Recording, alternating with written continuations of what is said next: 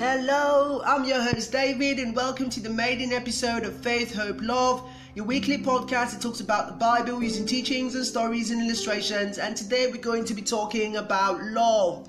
Now, First John 4 verse 8 tells us that God is love. This means He is 100% love. So, consistent with his nature, everything he does is an expression of love. In fact, when Jesus was on earth, one time a band of armed soldiers swarmed his vicinity to snatch him. In response, one of his loyal followers quickly went in the defensive. He caught the ear of Jesus' attacker. But guess what Jesus did? Jesus healed the man's ear. Can you imagine? Now, as individuals and Christians, we get lost in the convolutions of life, that we lose sight of His love. We must remind ourselves that God's only approved means of responding to you and me is in love. This means He acts in goodness to you without demanding in return. We just need to believe.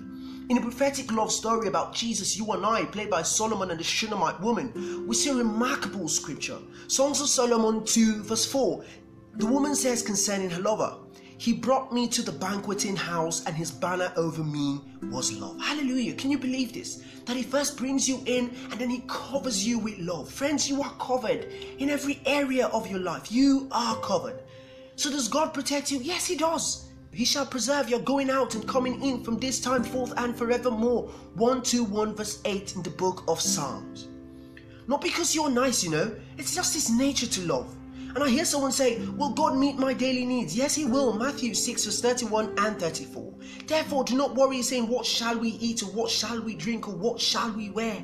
34 says, Therefore, do not worry about tomorrow, for tomorrow will worry about its own thing. Sufficient for the day is its own trouble.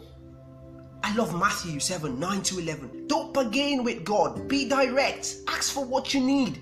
This isn't a cat and mouse hide and seek game we're in. If your child asks for bread, do you trick him with sawdust?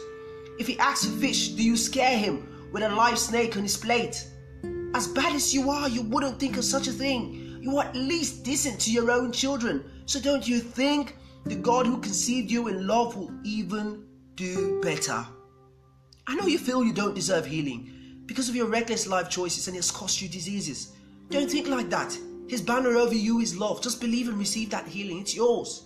I know you feel you don't deserve the job because you flunked in school. Well, never say that about yourself. Love will give you that place. Just go ahead and apply.